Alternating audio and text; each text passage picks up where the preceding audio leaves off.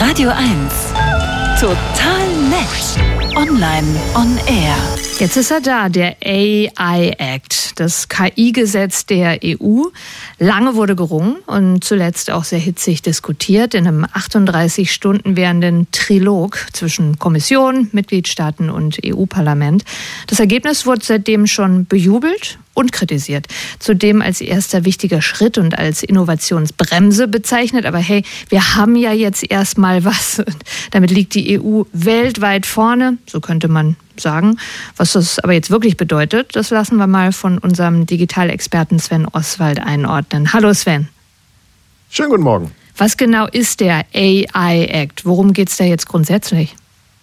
Klingt erstmal so ein bisschen wie ein neuer Hollywood-Film, aber der AI Act ist ein EU-Gesetz zur Regulierung von künstlicher Intelligenz, um erstmal einen grundsätzlichen Rechtsrahmen für all jene zu schaffen, die KI-Produkte anbieten und um Transparenz und Sicherheit zu gewährleisten für die, die KI zukünftig in Europa nutzen, also für uns Nutzerinnen und Nutzer.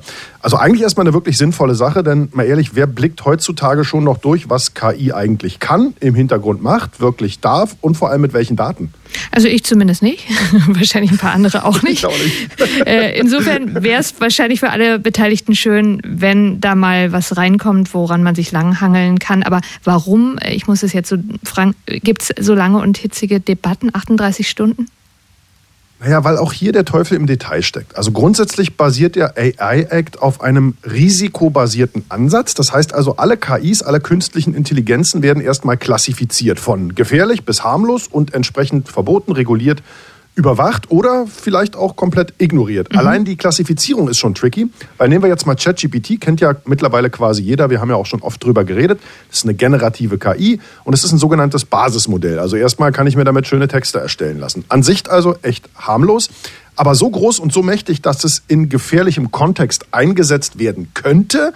Und um das zu verhindern, wird jetzt die eigentlich harmlose Basis reguliert. Das ist ein bisschen so, als würde man den Besitz und Einsatz von Messern regulieren, weil man damit ja auch wirklich Menschen schaden könnte. Mhm. Das könnte wirtschaftlich für alle, die KI in der EU entwickeln, ein echter Nachteil werden. Denn wann immer reguliert wird, dann steigt der Aufwand und damit die Kosten und auch der Personalbedarf ganz enorm, gerade bei neuen Gesetzen, weil keiner so richtig weiß, wie die einzuordnen sind. Und das ist gerade auch ein Problem für kleine Startups. Auf der anderen Seite wurden jetzt Dinge, die ganz eindeutig als gefährlich einzustufen wären, eher so ein bisschen schwammig formuliert. Also Social Scoring kennen wir vielleicht aus China, das ist verboten, weil ich möchte ehrlich gesagt ja auch nicht irgendwie mittels Lebensweise, sexueller Orientierung, religiöser Überzeugung irgendwie in so eine Highscore-Liste der Bundesbürger eingeteilt werden.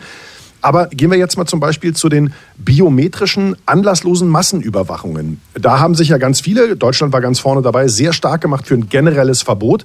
Aber das gibt es so nicht. Also in speziellen Fällen ist die biometrische Erkennung erlaubt und das öffnet Schlupflöcher groß wie Scheunentore. Das zumindest fürchten jetzt die Bürgerrechtler. Aber trotzdem feiert EU-Binnenmarktkommissar Thierry Breton schon diesen AI-Act, oder?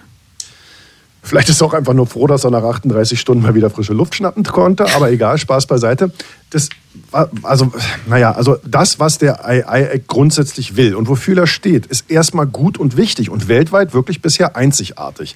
Aber wir dürfen dabei nicht aus den Augen lassen, dass sich KI rasant entwickelt und wir einfach noch nicht genug wissen. Und auch die Einsatzgebiete werden sich schlagartig ändern und wir müssen dann da schnell darauf reagieren und nachschleifen. Und außerdem wäre es wichtig, dass jetzt nicht wieder jedes eigene europäische Land innerhalb dieser Leitplanken des AI-Acts jetzt quasi völlig individuell Gesetze umsetzt.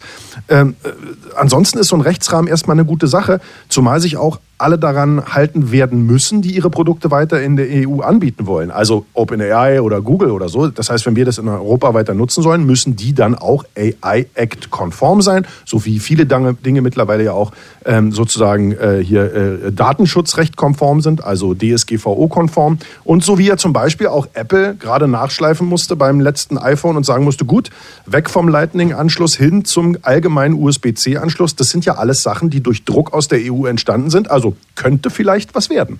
Also ein erster Schritt vielleicht in, in der Richtung. Ja. Sven Oswald, ob es die richtige ist, werden wir dann mal noch sehen. Sven Oswald über den AI Act oder auch äh, für uns besser verständlich das EU-KI-Gesetz, Künstliche Intelligenzgesetz, auf das sich jüngst in einem Marathon-Trilog geeinigt wurde. Die Informationen von Sven, der diesen äh, ganzen Informationen nicht per KI erstellt hat. Ich habe mich genau informiert. Richtig, Sven? Richtig. Sehr schön. Alles Gute und bis demnächst. Danke, schöne Sendung. Danke.